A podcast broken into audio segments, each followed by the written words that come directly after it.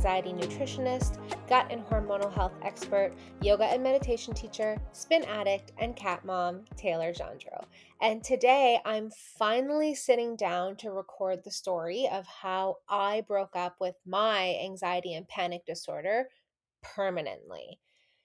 2011 was when I had my first panic attack when the doctors in the ER told me it was a panic attack and asked me if I had anxiety, I literally had no idea what they were talking about. I have had so much resistance to sitting down to record this episode specifically, and I have no idea why. I have written blog posts on my story. Er, I share pieces of my story and my life every single day on Instagram. I have been on other people's podcasts and I have shared so candidly and so openly. I've really held nothing back. So I find it interesting and surprising and confusing that I had so much resistance to doing a My Story podcast episode for this podcast. And I think it's because I felt this pressure to get it just right and to not forget anything. But it would be impossible for me to share my entire story in one podcast episode. So I'm just pushing record. I'm doing the damn thing. I will share as much as what comes to mind in this moment. I did write some notes as well. And then hopefully you will stick around and listen to all future episodes, which will always have pieces of my story speckled in because I lived with generalized anxiety disorder, panic disorder, and depression for years and I eliminated it all. So everything I do has a little piece of me in it because this is what got me here. This is why I'm doing what I do and because I really, really know what it feels like. I tried to record this episode in December. It was meant to be episode one, and I struggle bust for so long that I decided to have this as a later episode. So here we are. It is January 16th when I'm recording this, and today is the literal drop dead date because my podcast manager needed it like yesterday because it's going to come out on Thursday on the 19th. So here we go. This is a big chunk of the story, but inevitably not the entire story of how I went from popping Ativan and Prozac daily to living a medication and anxiety free life. And I like to divide it into parts. That's how my brain works. It compartmentalizes things. So, part one, I call medicated and miserable. I was alone when I had my very first panic attack, and to this day, it's still the scariest thing that's ever happened to me. I was studying in the library, I was in my undergrad, and I was 21, and all of a sudden, the walls started to close in around me. It was so surreal. There's a museum in my hometown that has this exhibit called The Crazy Kitchen, which is like this kitchen that moves around and shakes, and the floor moves, and it kind of felt like that, except the walls were just getting closer and closer and closer to me.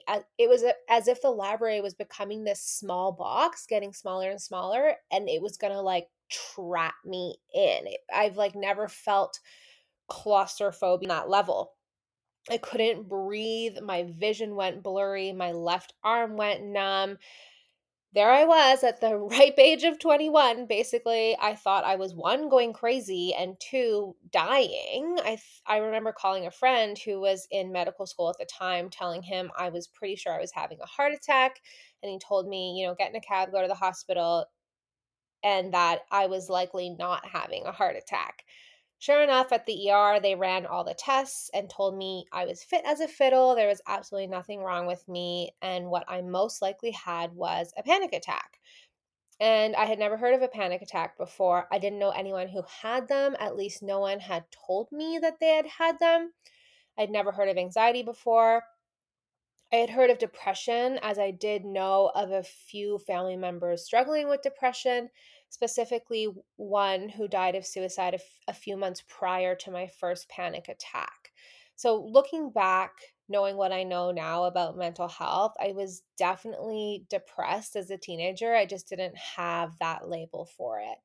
And shortly after my first, but not last, trip to the ER, I went to my family doctor He prescribed me medication. I got into therapy through the university and started going bi-weekly. I was fit, I was active. I would go to the gym with my roommates a lot. I did these boot camp fitness classes around the school. I would go for runs. I exercised a lot. So, in theory, I should have been getting better. Meditation? No, not meditation. That came later. Medication? Check therapy to deal with the trauma of losing a family member to suicide.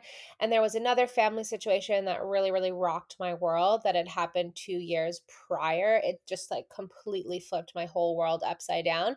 So, in therapy, which in theory should have been helping me, mm, you know, deal with those situations. So, check again. Exercising a lot, check, check, check.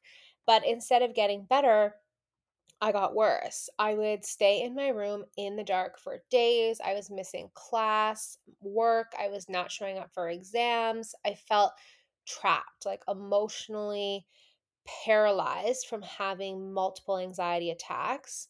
Um, quickly, I got, I was prescribed like the maximum daily dose of several medications for anxiety, for depression, for sleep. I wasn't getting any better.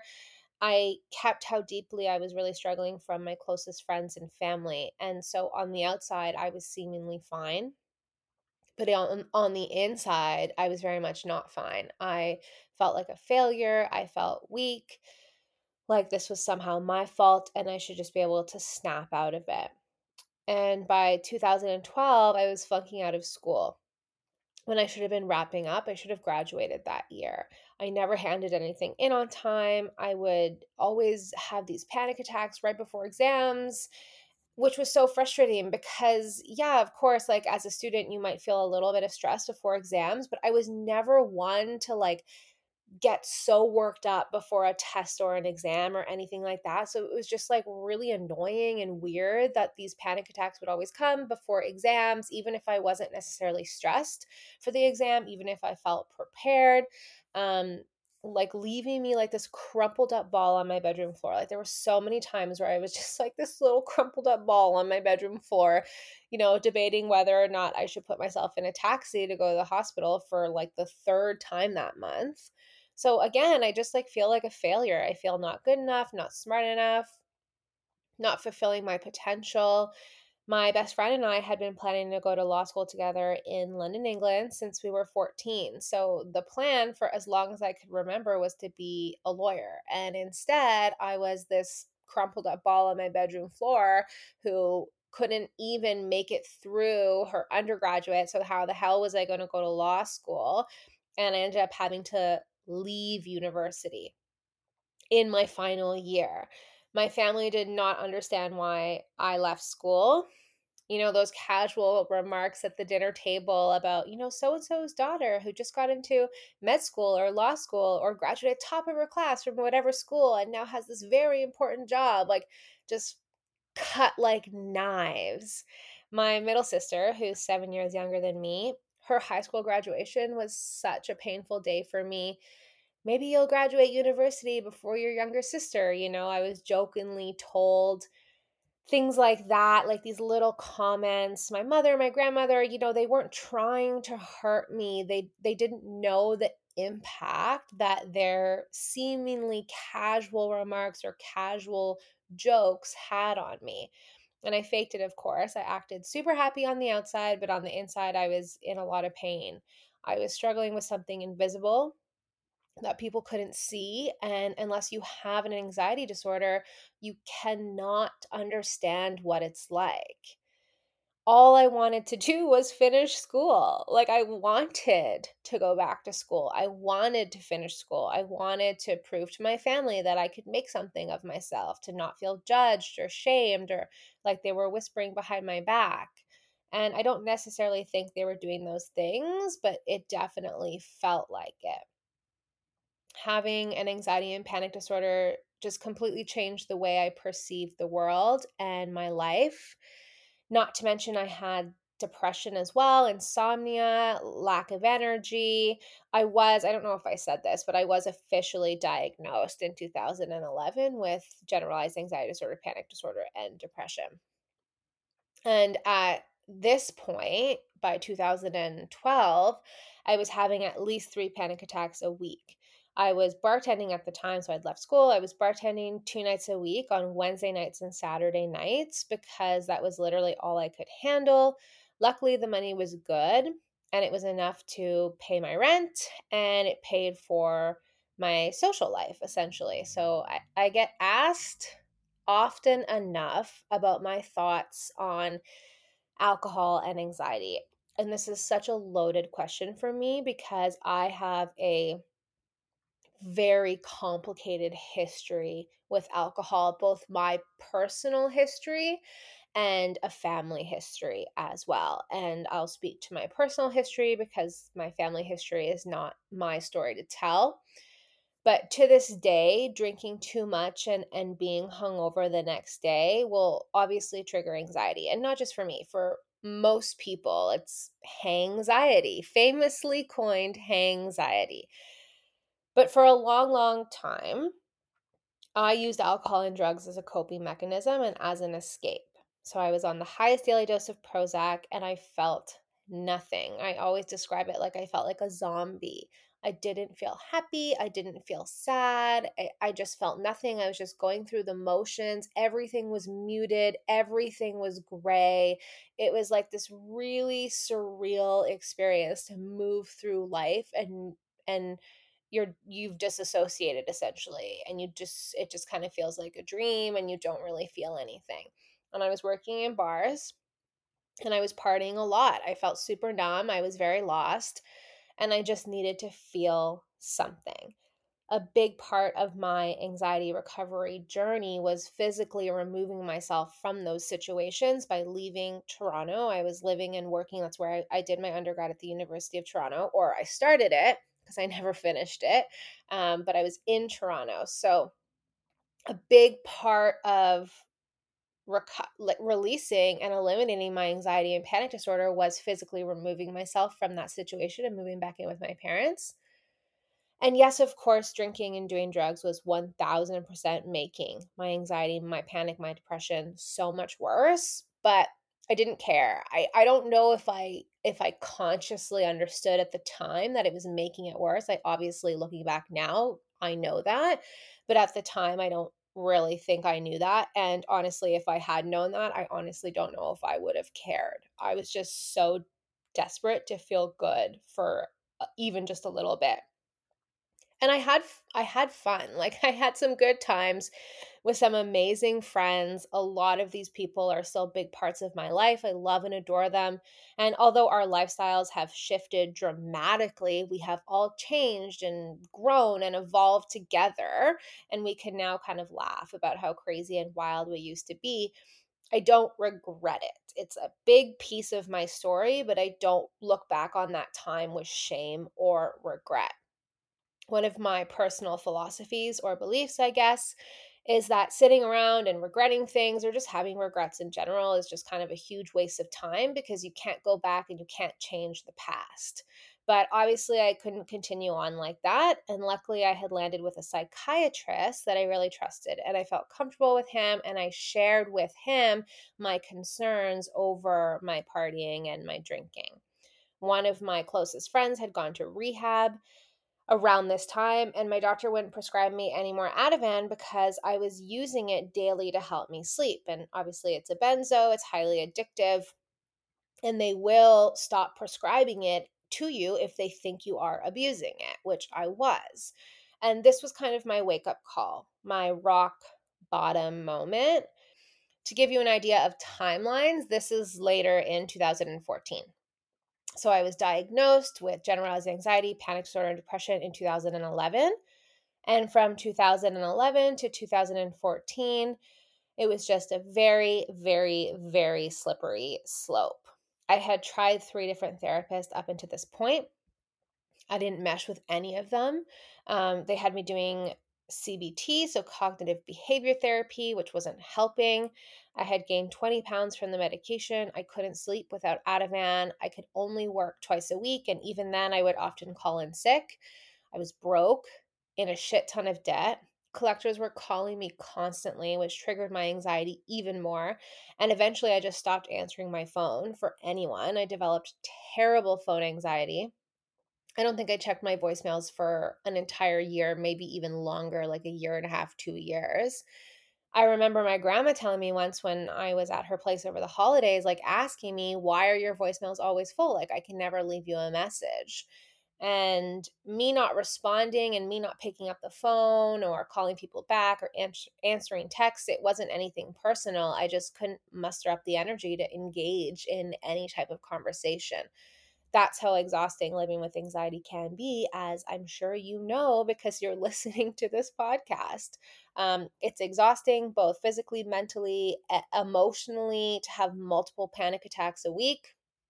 Used to drive me crazy when well-meaning family and friends would ask me like why do you feel so anxious? Like why are you so anxious? Like what's where's the anxiety coming from? Like if i knew don't you think i wouldn't be in this situation? You know of course sometimes i did and bless them like you know if you've never if you have never had an anxiety disorder or a panic disorder you really just don't know like you cannot comprehend it right? Um, so of course, sometimes I did know, I knew I had obvious triggers like caffeine or really stressful situations and you know family stuff uh, was a big stressor financial stuff was a huge stressor relationship stuff basically any type of conflict like drinking too much like obviously i knew like okay yeah those things were going to make it worse but if i had known then what i know now i would have known that the daily chronic anxiety and the panic attacks that came out of nowhere, those were because an anxiety disorder is due to body based imbalances from within the body. But more on that later. I didn't know that then, you know? So half the time I would get anxious or I would have a panic attack for what I thought was literally no reason. One time I had a panic attack in a cab heading to dinner with four of my closest friends, a dinner I was really looking forward to. There was no like rational reason for that. There was no trigger for that. I woke up every single day with anxiety. I went to bed every single day with anxiety. I needed an Ativan to help me sleep. Like I couldn't sleep without it because the anxiety was so bad. One time I had a panic attack while I was watching a game show. like there was no trigger there was no rational reason for this but again knowing what i know now it's like okay yeah there was act there are explanations for that. I just didn't know that at the time. So you know the drinking the partying the hiding all this from my family it it was really all just a big mess. So in 2014 i had gotten in with a psychiatrist who was therapist attempt number 4 he was old he was blunt. He was retiring soon and not taking anyone on that wasn't going to be okay if he basically had to close his practice at any given moment. My friend was working with him and spoke very, very highly of him. So I jumped at the opportunity and he, like everything happens for a reason like but he, thank goodness i did because he is the one who changed my life he introduced me to the power of natural medicine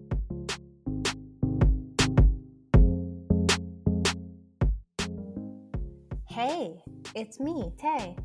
I'm quickly interrupting this episode because I need to tell you about the two workshops that are coming up next week. There is a local in person workshop and an online workshop. I feel like I need to insert that like classic Oprah meme. You get a workshop, you get a workshop, everyone gets a workshop. But in all seriousness, if you're interested in diving deeper into the world of gut health and how it can either create or release the symptom of anxiety, you need to get your cute little butt into one of these workshops.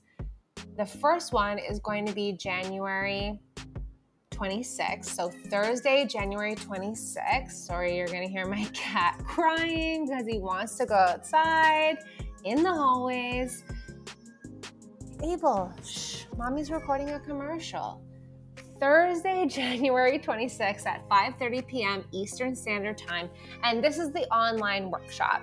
And how this workshop came to be is actually really cool. Well, how both the workshops came to be is cool. But let's start with workshop number 1. if you haven't heard of Rebecca from Journey to Wellness, you need to go check her out. I will add her website and Instagram handle in the show notes.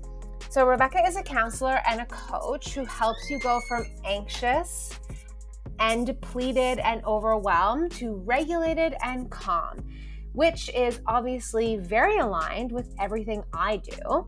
She's also a five time best selling author, illustrator, and the founder of Journey to Wellness. Anyway, she somehow stumbled across my little slice of Instagram, my little slice of the internet. She downloaded my two free workshops, Calm and the Three Secrets to Natural Anxiety Banishment, and then emailed me asking me to come speak to her amazing community. By the way, if you haven't grabbed your copies of my two free workshops, you can also find those linked in the show notes. After chatting, Rebecca and I discovered that we are in total alignment with our approach to anxiety. The only difference being that I bring the focus at more of a physical body level in relation to gut health and hormones. And now we are combining forces on Thursday, January 26th, in an online virtual workshop on overcoming anxiety with gut health and nutrition. And you can get your tickets at the link in the show notes. She lives in New Zealand. So, if you are also on that side of the world, the workshop will actually be Friday morning at 11:30 a.m. New Zealand time. But if you're on my side of the world, it's Thursday evening at 5:30 p.m. EST. Worldwide is crazy. It's just sometimes I have such a love hate relationship with social media. I love it in so many ways. And then there are other ways where it just irks me. But it's just so cool that I can connect with people from the other side of the world and spread this message that anxiety is not this incurable disease or disorder and that it's very much a symptom of gut health, hormonal health, diet, lifestyle, things like that. And yes, I didn't say manage your anxiety. I said overcome your anxiety. And no, that was not a slip of the tongue. So that is workshop number one. Workshop number two is my first in person workshop in years, which is very exciting. And it's with one of my clients, which is super duper exciting. I love a good collab and how fun when it gets to be with one of my clients. So, my client, Leanna, came to me after struggling with digestive issues for years. She consulted an allergist, she underwent multiple colonoscopies, and she was told everything was fine. She eventually worked with a naturopath, but her digestive issues persisted until she found me and finally she found relief.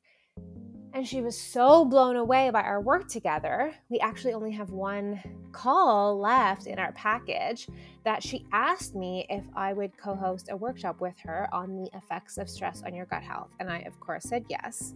And when I say gut health or when I say stress, I am talking about physical stress. Leanna is a yoga teacher. She's worked with multiple medical doctors, naturopaths, like everybody before working with me. So you would think she knows a thing or two about how to de stress, and she does. But we need to reframe stress. It is not just mental and emotional, it is very much physical. And as a fellow yoga teacher myself, in zero way am I bashing yoga. I love yoga. I love yoga, meditation, breath work, and it's all a really big part of the breaking up with anxiety protocols. But we cannot ignore physical stress and how that impacts our digestive, hormonal, and mental health. So, here is just a slice of what we will be covering in this workshop how gut pathogens, digestive imbalances, blood sugar imbalances, diet, overexercising, environmental toxins, beauty products, common household products, etc. How all these things create physical stress in the body and how this goes on to create digestive imbalances, hormonal imbalances, and mental health challenges. And of course, I'm going to tell you how to fix all of it. My workshops are so action they're so action based like i teach of course but i give you all the action steps you need. You just need to put them into action. And what's super special about this offering is that Leanna is a client who knows firsthand how profound this work is. And she has helped me co create this. So we worked together for six months. And then on top of that, I sent her all my workshops on gut health. And together we have planned the most perfect workshop info session that for anyone who struggles with digestive, hormonal, or mental health symptoms, you are going to learn so much. And we have handouts. So you will walk away with a concrete action plan and know exactly what to do to release all those pesky symptoms you are experiencing. If you are local to Ottawa or you're close enough to make the drive, come. After I am done, the what to do about physical stress teaching portion of the workshop, Leanna is going to guide us through a gentle restorative yoga practice to help de stress the body and mind, which I am personally so very much looking forward to. So, this workshop will be on Saturday, January 28th from 1 p.m. to 3 p.m. And the link to sign up for that is also in the show notes. And if you aren't anywhere near Ottawa, don't despair. My online workshop with Journey to Wellness will be very, very, very similar. So, no matter where you live, you have options. Just hit those links in the show notes and sign up for whatever is the most convenient for you. Okay, now back to the episode.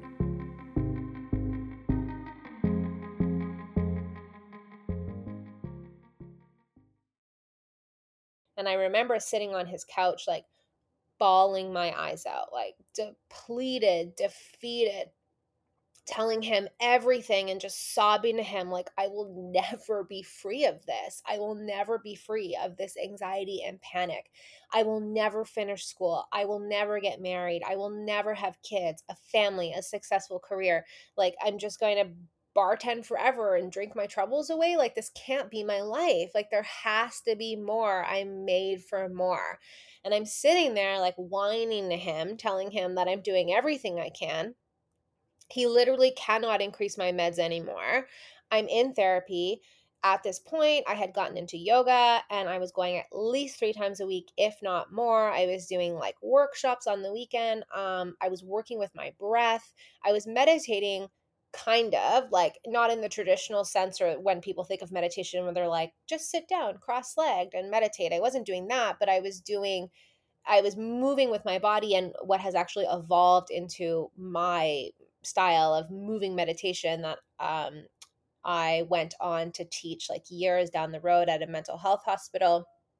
And I, I teach it in my programs as well. I actually have a free five day moving meditation challenge that I will link in the show notes here if anyone's interested. But I was meditating in that way. There's a many, many different ways that you can meditate. You don't have to sit cross legged.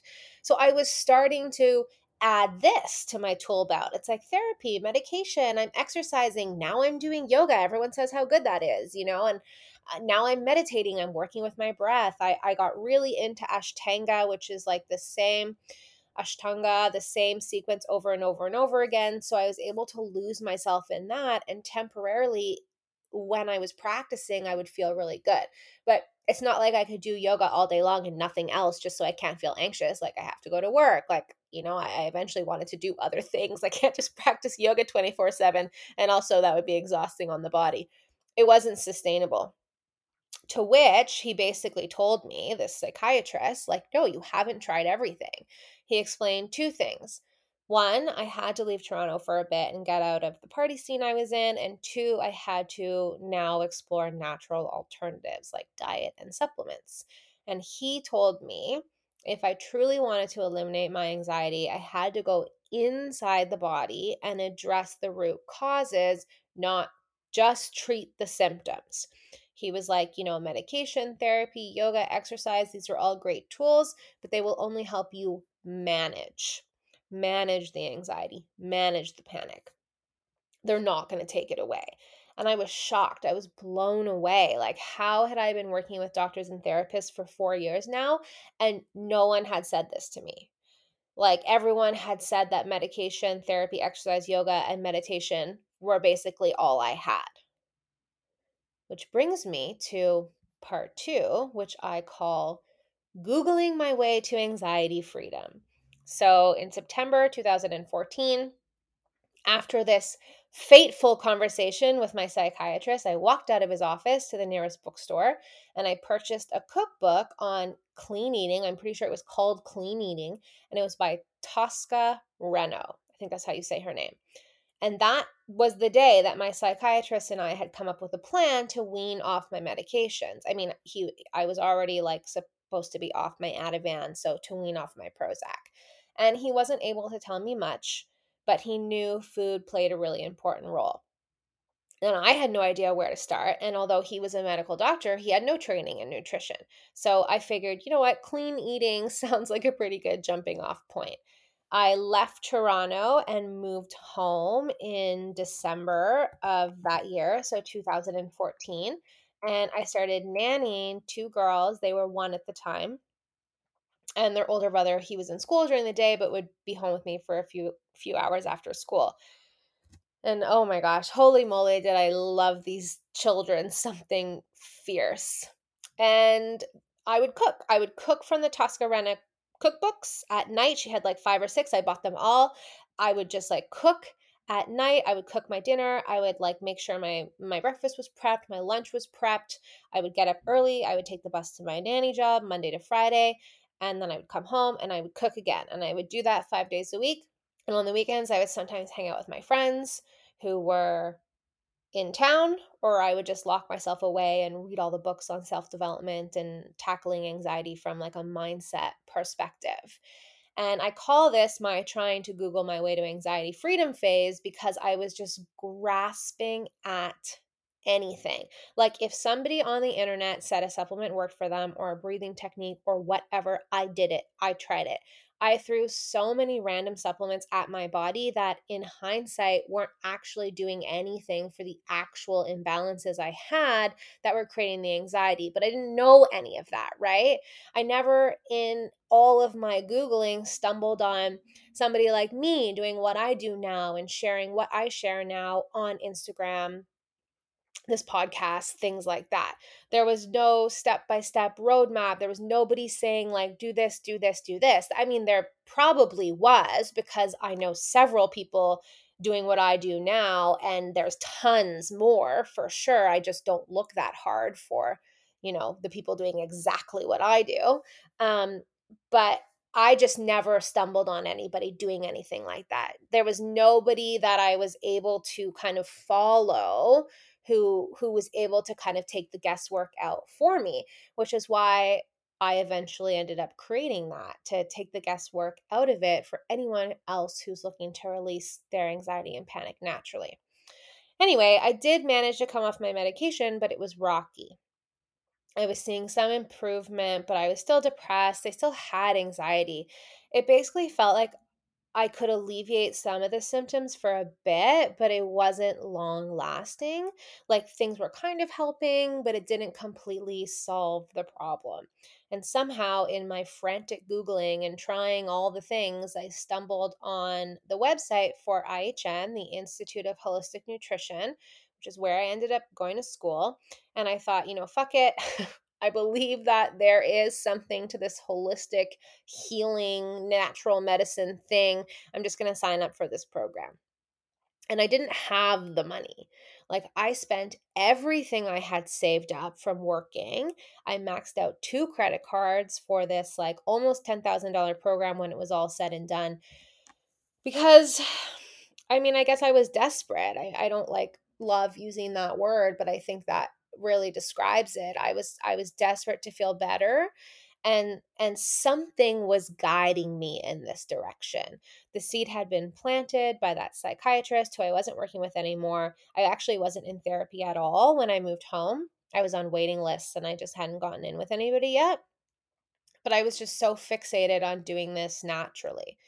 Which brings us to part 3, September 2015 learning when I finally learned how to address anxiety holistically.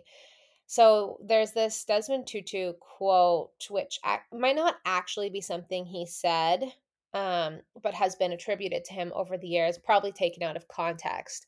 But I really resonate with it, and I always think about it even now to this day.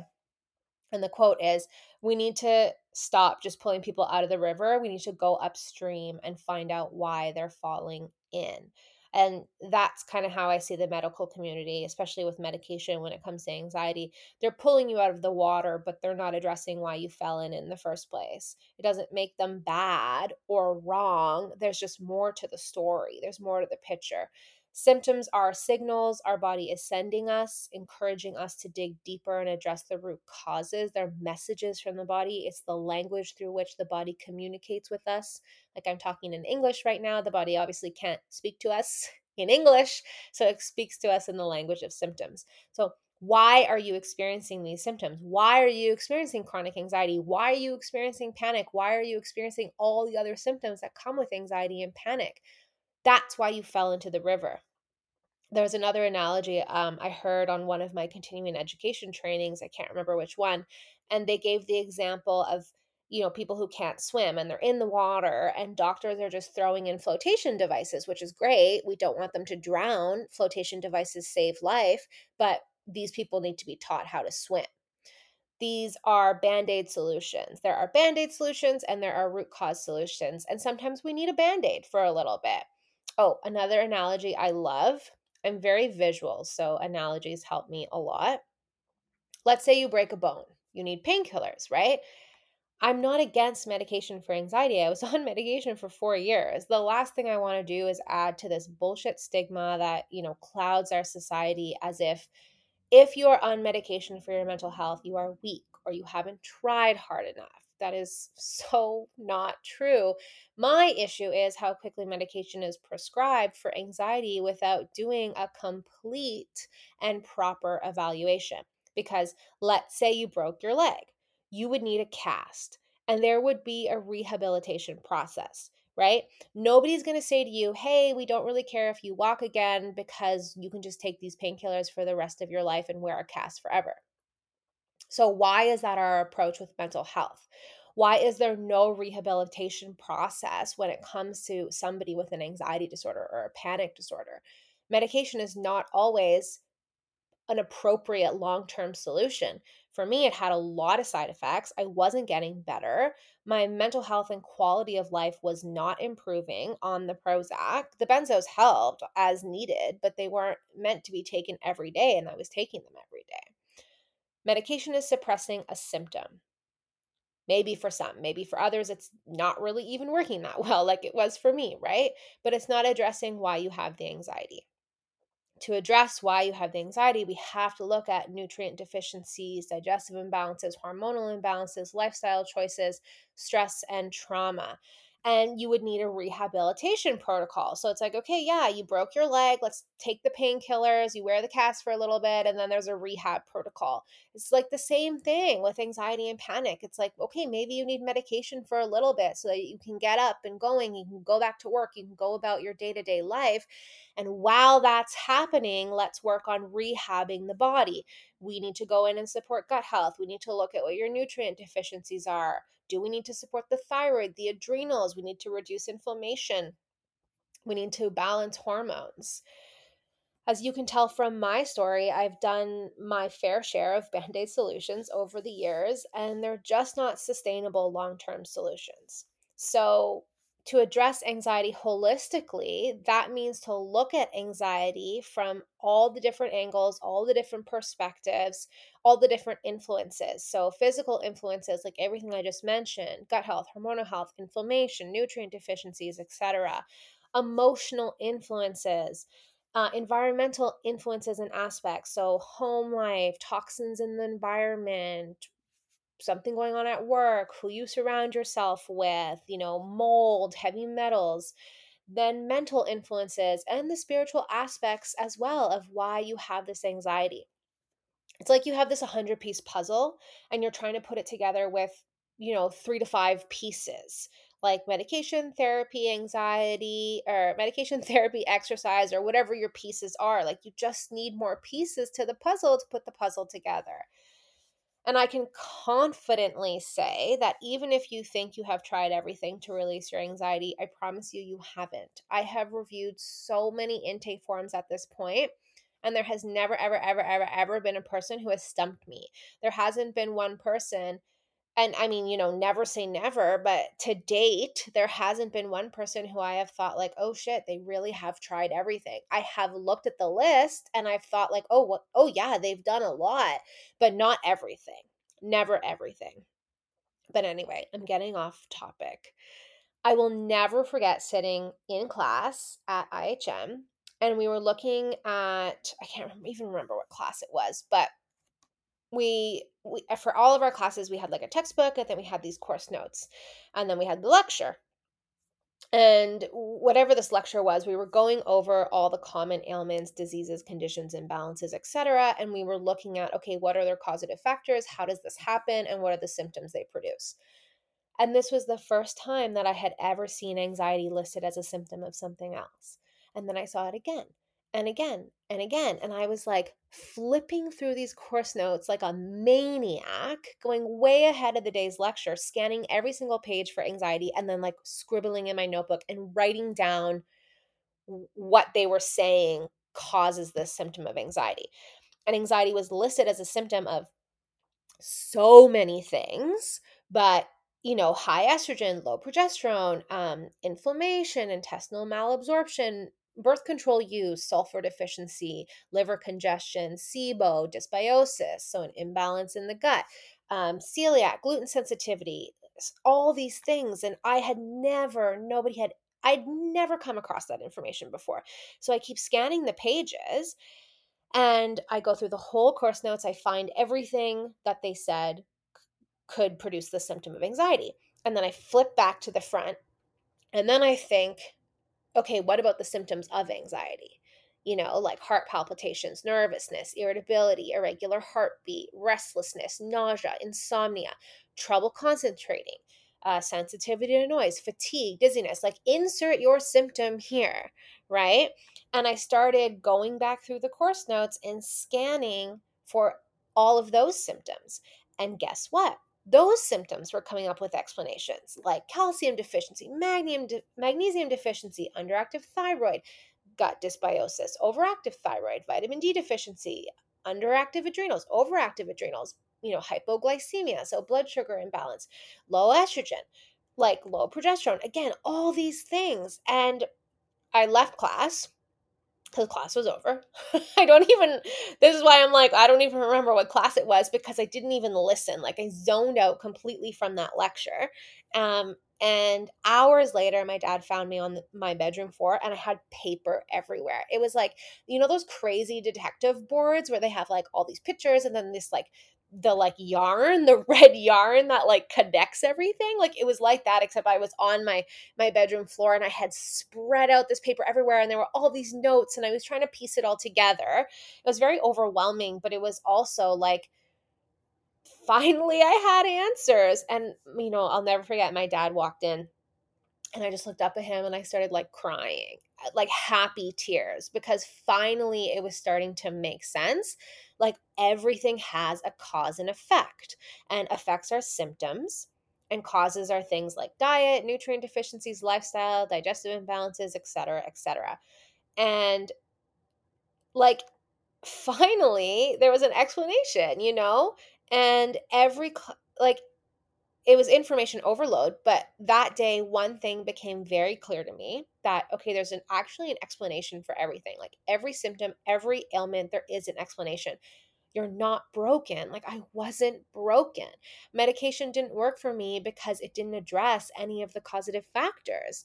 And therapy wasn't going to be my golden ticket to anxiety freedom because I couldn't talk therapy my way out of these very, very real body based imbalances. So, like, finally, I had answers. Finally, I had hope. From that day forward, I went to every single lecture asking, like, either out loud to the teacher or in my head or scanning the notes and scanning the textbooks asking like how does this or can this create anxiety every single day adding to like my crazy detective board and of course I then slowly started to implement things like very slowly. I was like just randomly picking things. There was like no method to the madness. I was just like, let me start here, you know?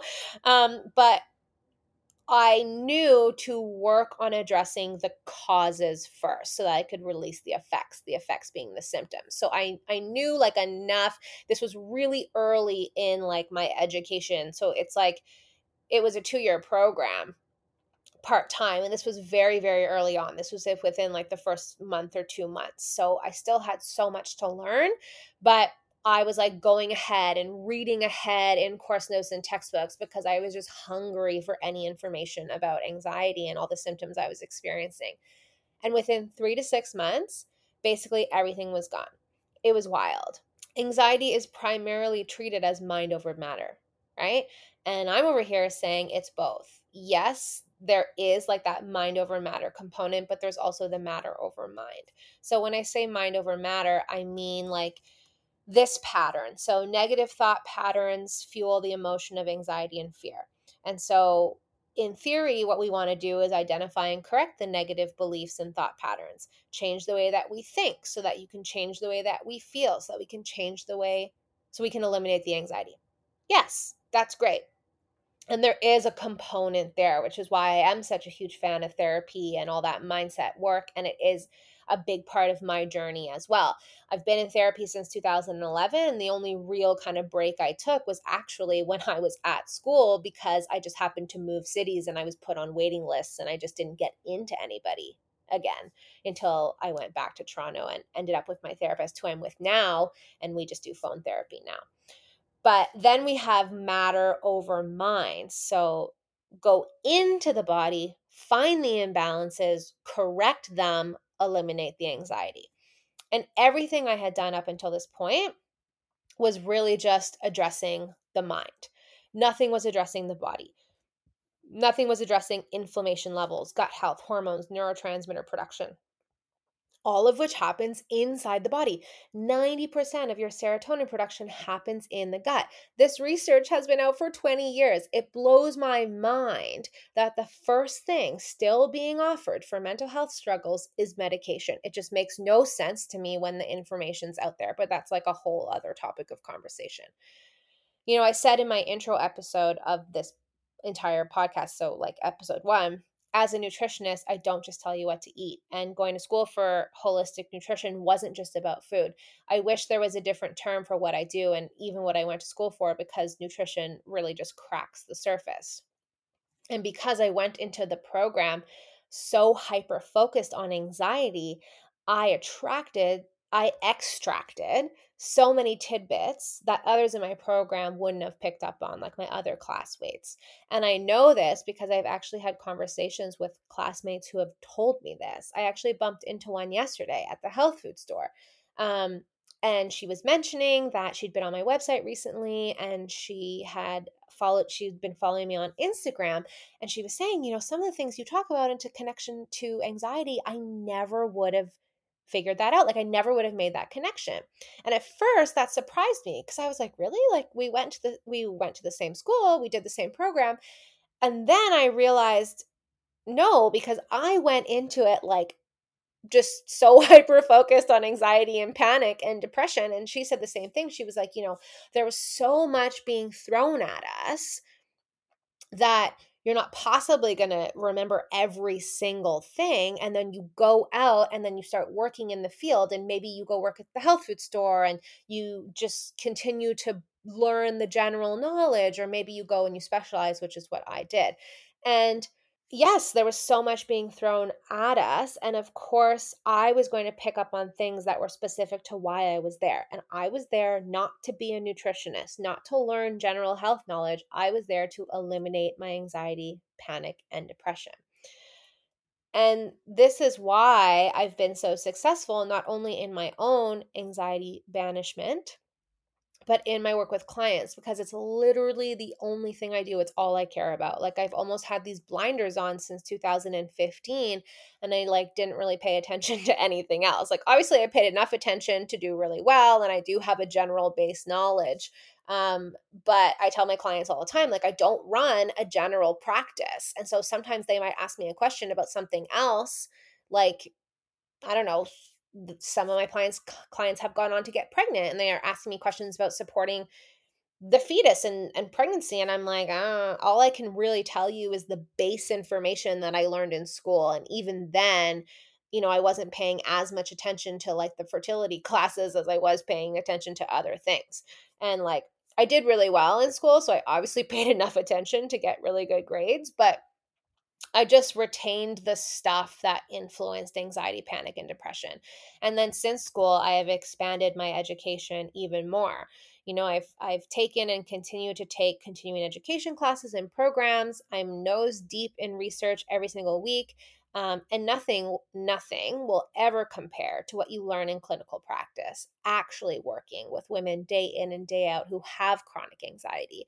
I have learned things from that alone that have not made their way into textbooks and have not made their way into research. And research is published for a purpose and has funding to back it up. And just because something isn't published in research yet doesn't mean it doesn't exist and isn't highly successful. Anyway, another tangent. My program was meant to be 2 years part-time, like the my holistic nutrition schooling that's what I signed up for because I was working full time at a restaurant when I was in school. I would work Wednesdays through Sundays and I would go to school Mondays and Wednesdays. So Sunday evening, Mondays, like before and after class, and all Tuesday, I would study and do my homework. And that was it. I would work and go to school, work and go to school. I saw my friends sometimes. I dated very, very, very casually, but really my entire life for that year from like 2015 to 2016 for that one year really just revolved around learning as much as I could and implementing as much as I could about diet, gut health, and hormones. And then I was working and, and saving money and, you know, trying to recoup the costs of what the education was costing me. So after one year in the program, I felt 100% better. I was basically cured. I, I guess you can call it that. So I left. I left the program a year early. I left Ottawa and I went back to Toronto because I still had no intention of being a nutritionist. I went to school to get better. Mission accomplished. Now it's time to go back to Toronto, finish my undergrad, and go to law school. Or I was starting to consider maybe being a psychologist around this time.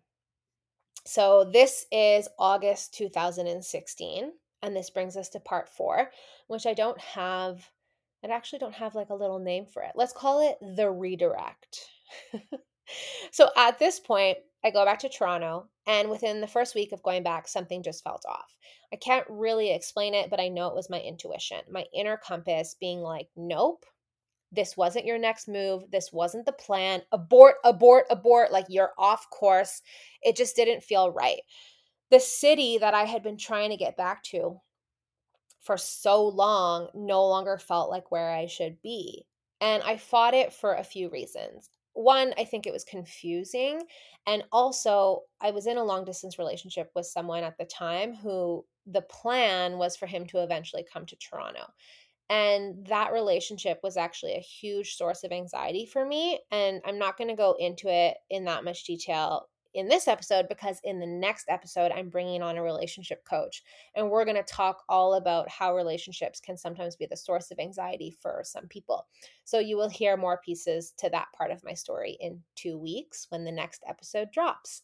But basically, the gist was I no longer had generalized anxiety disorder. I no longer had a panic disorder. I no longer had depression, thanks to changing my diet, figuring out what was going on in, in my gut and addressing that and addressing my hormones. But then it came back. And the reason it came back had nothing to do with body based imbalances. It had everything to do with the relationship I was in and moving back to Toronto. I was out of alignment in my life. I wanted the relationship to work so bad. It it broke my heart when I had to walk away from that person. And when I did, when I ended the relationship, the anxiety disappeared again. And obviously, hindsight is 2020 and it worked out exactly as it was meant to because now I'm with Steve and he is exactly who I am supposed to be with and that's exactly what was meant to happen. But that's why they say hindsight is 2020. I spent so much time just being fixated on eliminating my anxiety and moving back to Toronto because I thought the only reason I had left in the first place was to get better. But I didn't realize And it took me moving back to realize that in the process of getting better, in the process of releasing my generalized anxiety disorder, my panic disorder, my depression, what I wanted and what I needed had changed. I was evolving. We are always evolving, we're always changing. You know, when people are like, You're different, you've changed. yeah, that's kind of the point of this human experience. It's to grow and evolve and to step into the most empowered version of ourselves that we can possibly be. And my life in Toronto just wasn't a match for that anymore. Even though most of my friends were there, even though I loved the hustle and bustle of the city, I still missed the food. I miss being able to try a different restaurant every weekend if I wanted to. I lived there for almost nine years, so of course I was going to miss it, but Ottawa was calling me home. And so at the end of August 2017, I moved back, and here I have stayed. And a few months after I moved home, Steve and I reconnected. We actually dated briefly in the summer of 2014, but I wasn't in a good place with my mental health. This was the 2014, like December, no, sorry, summer of summer of 2015.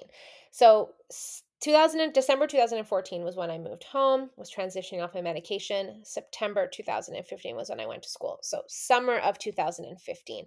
But that was the summer of trying to Google my way to anxiety freedom. So although I was seeing some improvement, I still wasn't really in the best place with my mental health.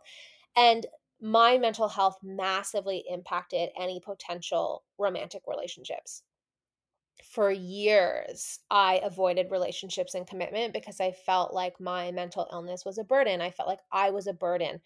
I was petrified that I was hard to love. I thought I was too emotional, like I couldn't keep my shit together. I would go through these periods of full blown panic. I was fearful. I was always tense. I was on high alert, which made me very reactive. Like I didn't want anybody to be around that. I would overthink everything. I constantly needed reassurance. I felt like I I felt like I was going crazy. I thought I was broken. I thought I wasn't worthy of love. I had a lot of work to do when it came to expressing like my true feelings, mainly because I couldn't trust a damn thing in my head, so I had no idea what my true feelings were. And of course, the catch 22 here is if you don't express what you need or how you're feeling, the anxiety grows even louder.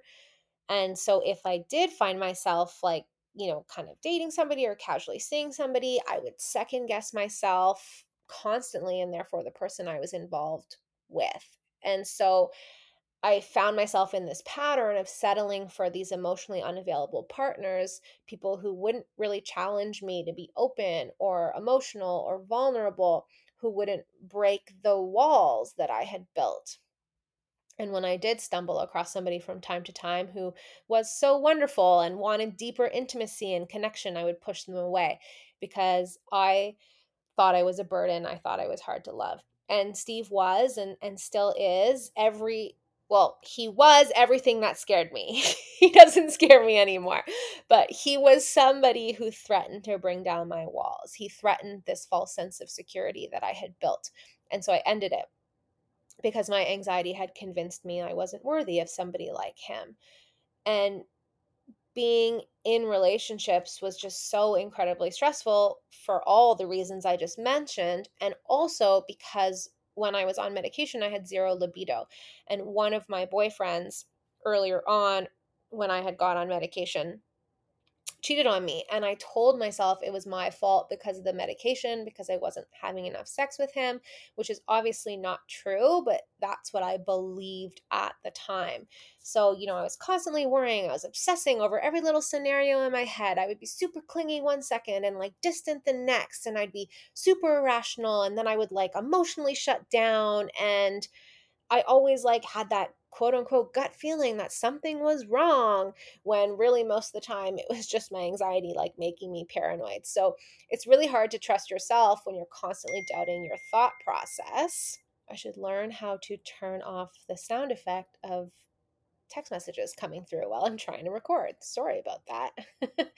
but you don't know what's real or imagined, right? You and that makes you feel like really insecure and it made me feel kind of like I was a little nuts, to be honest. Uh, luckily, it all worked out. The universe had other plans, and you know, Steve and I reconnected two years later. But I also had to do the work first to remove the anxiety so that I could finally be present in a relationship. I needed to remove the anxiety so I could trust myself and my thought process. I needed to remove the anxiety so I could show up in my relationship and my life feeling confident and calm and safe and secure. And I sat in therapy for five years, going around and around and around in circles, you know, working through my attachments, attachment styles and my fear of abandonment and rejection, and like touching on anything and everything that could be contributing to the anxiety that was keeping me out of the right relationships. But nothing really shifted until I started to address my body, not just my mind and my thoughts. You can't talk therapy your way out of a digestive imbalance. It's not something medication's going to fix. It's not something a million hours of therapy is going to fix. If you want to eliminate the anxiety, you have to go in and you have to address the gut. So now, after that little relationship tangent, this brings me to part five the the now ish, the present moment ish. So after I moved back to Ottawa in 2017. Now I'm getting confused, but yes, this was in the fall of 2017. I did my yoga teacher training. And when that was done, I went back to IHN and I finished up the program. And then somewhere along the way, I had decided that I was going to do it. I was going to become a nutritionist who had who was going to help other women release their chronic anxiety and panic and depression. And everything that had happened, you know, after my first panic attack in 2011 and even before that, it was just leading me here. So in 2019, I started taking clients.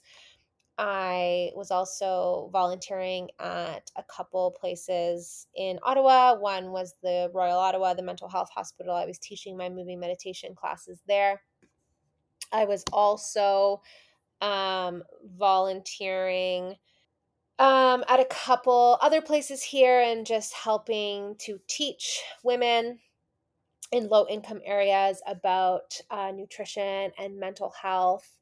And then in 2019, I started taking clients, moving them through my methodology, exactly what I had done to release my anxiety disorder, panic disorder, and depression, and uh, and adapting it to what they needed.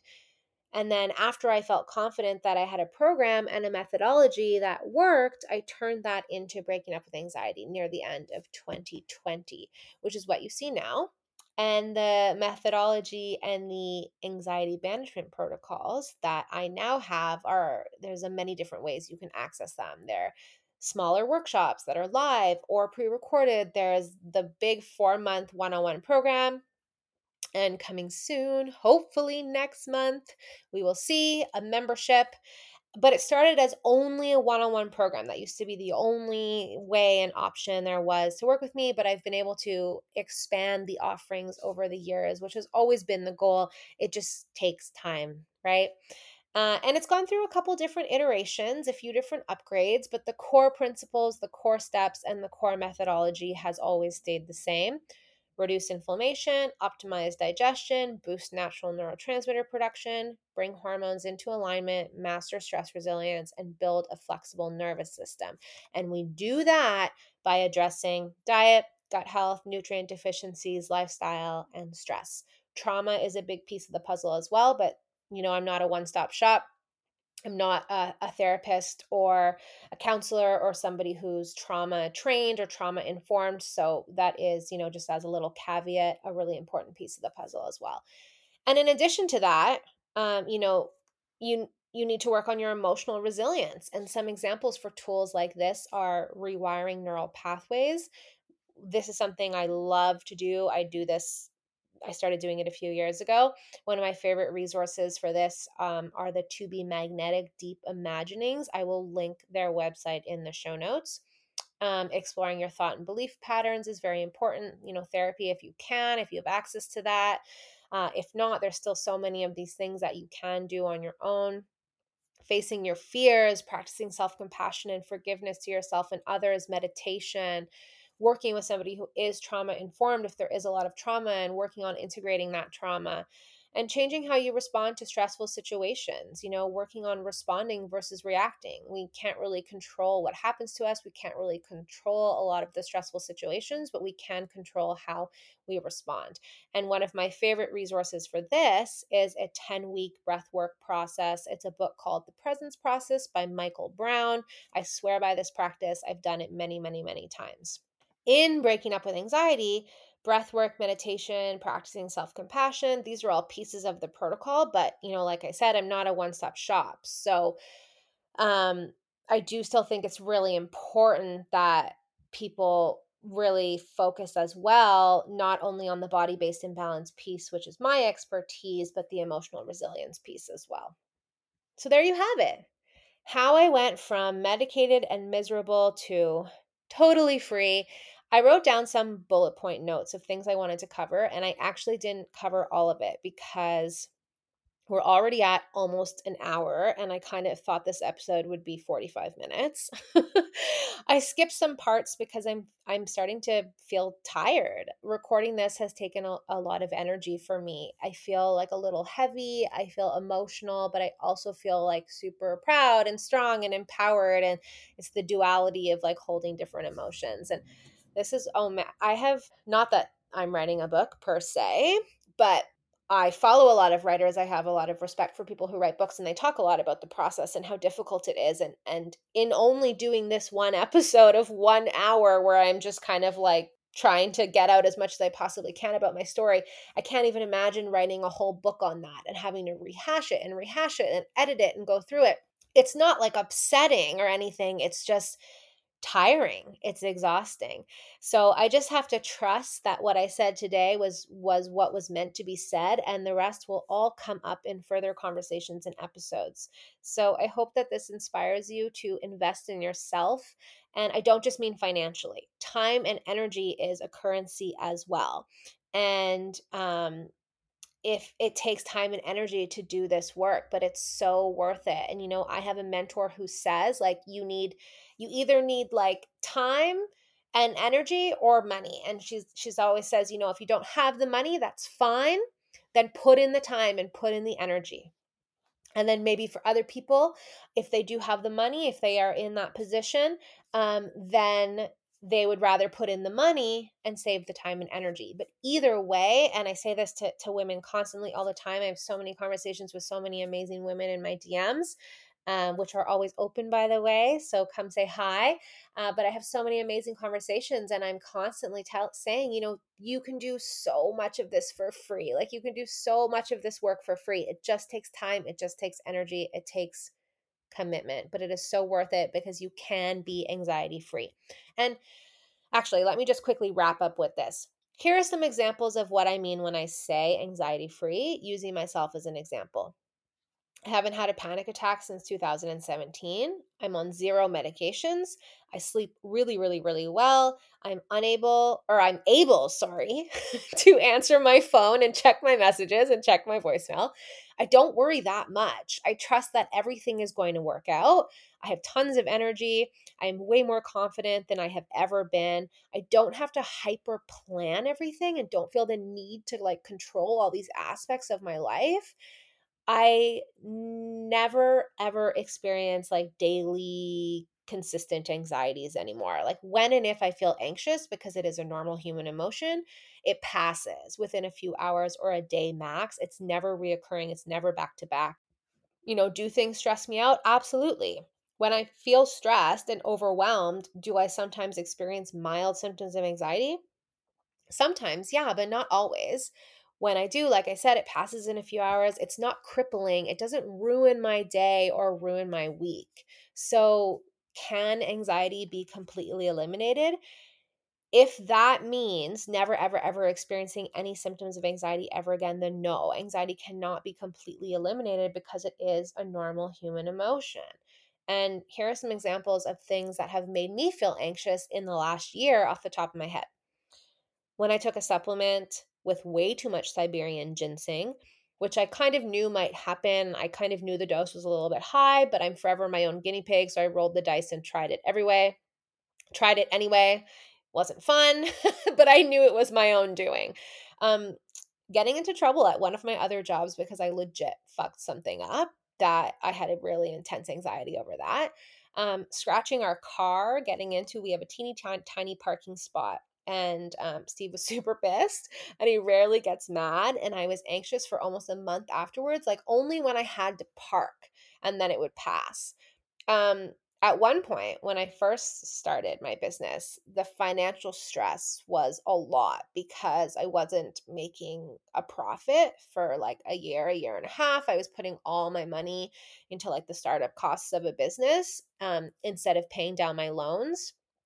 And then that financial stress and pressure was bleeding into my romantic relationship as it always does. And at one point, I was thinking, like, do I have to give something up? Like, do I have to leave my person or do I have to walk away from this practice and and like something that's like so important to me? It just felt like an impossible choice that created a lot of anxiety. Obviously that was years ago and and you know, we've moved past that, but it was very difficult. Starting a business has been the second hardest thing I've ever done. The first being living with anxiety, panic, and depression.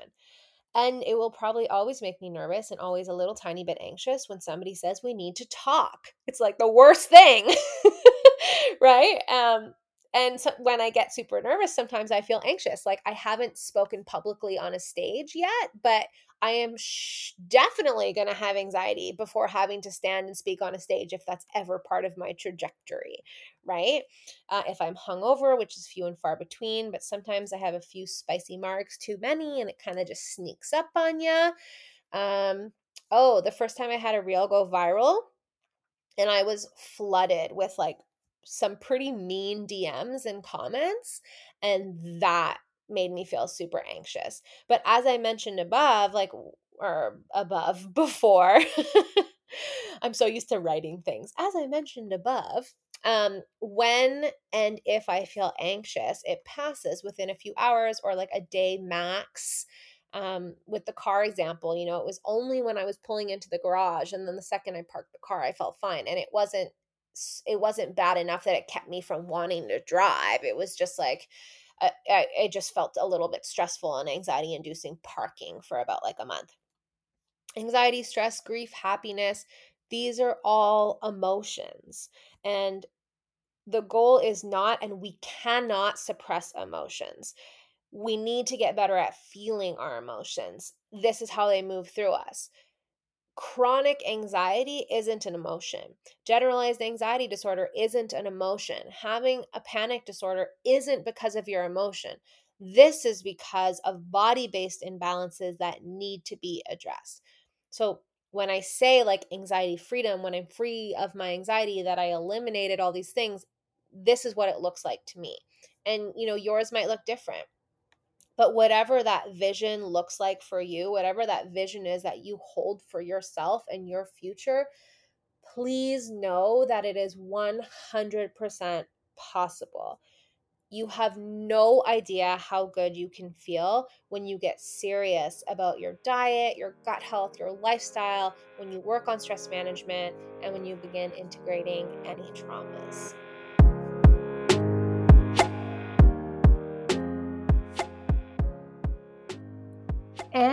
That is a wrap. Thank you so much for listening to today's episode. I have one quick favor to ask you before you go. If you love today's episode, I would so appreciate if you left a review on whatever podcast platform you are listening to right now. My goal with this podcast is to reach as many people as possible to spread awareness that anxiety is not this incurable disease it's not something we just have to live with. It's definitely not just part of your personality, and there are body based imbalances that need to be addressed in order to truly be free from chronic anxiety. With awareness comes action, and the more people this podcast can reach, the less people will struggle with anxiety. And positive reviews are the number one way to help new people discover the show. You are the best. Thank you so much for being here. I appreciate you so, so, so much.